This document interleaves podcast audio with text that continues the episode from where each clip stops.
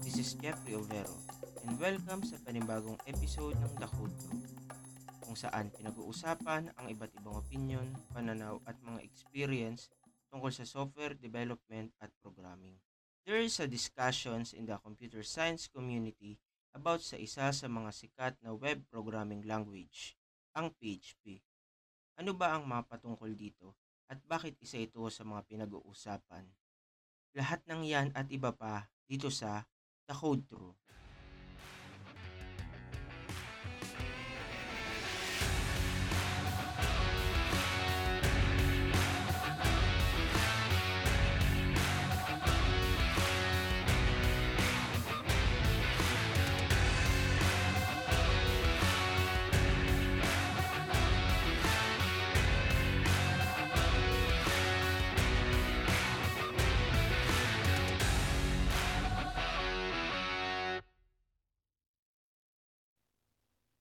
Sigurado kung matagal ka ng web developer, I'm very sure na alam mo na itong programming language na ito.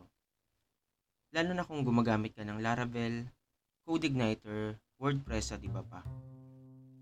Pero may mga tao sa computer science community na nagsasabing patay na daw ang PHP.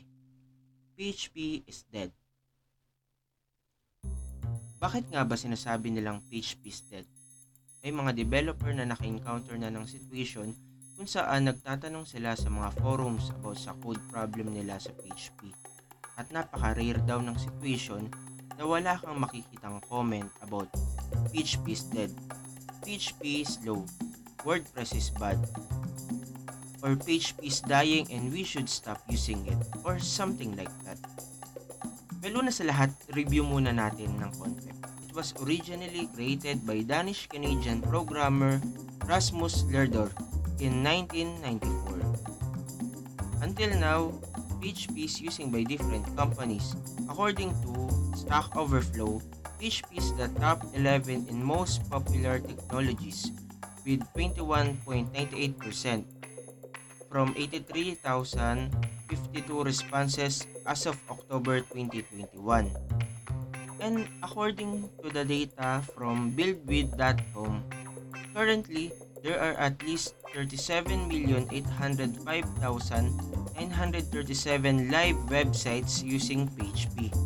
And website considers PHP a mega technology, which means those technologies with more than 2.5 million active websites.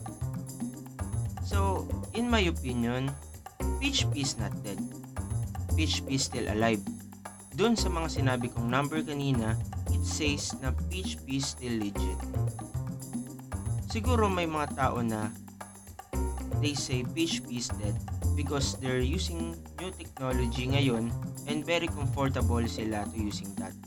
Or baka may bad experience sila sa PHP or other reason. But this is not the right reason to label PHP as dead. PHP is not dead and in fact, they released a version 8 last November 26, 2020. In terms of employment naman, napakarami pa din company na naghahanap ng mga PHP developers ngayon dito sa Pinas. For those who want to learn PHP or kung nag-aaral na kayo, continue nyo lang. Lalo na kung gusto nyo talaga, PHP is the best entry point for web development. As I mentioned earlier, may mga existing website pa din na develop from PHP. And it still has a support until November 26, 2023 according sa website nila. And looking forward na after 2023, new version will release. So sa mga nakikinig at inaaral ang PHP ngayon, don't hesitate and continue.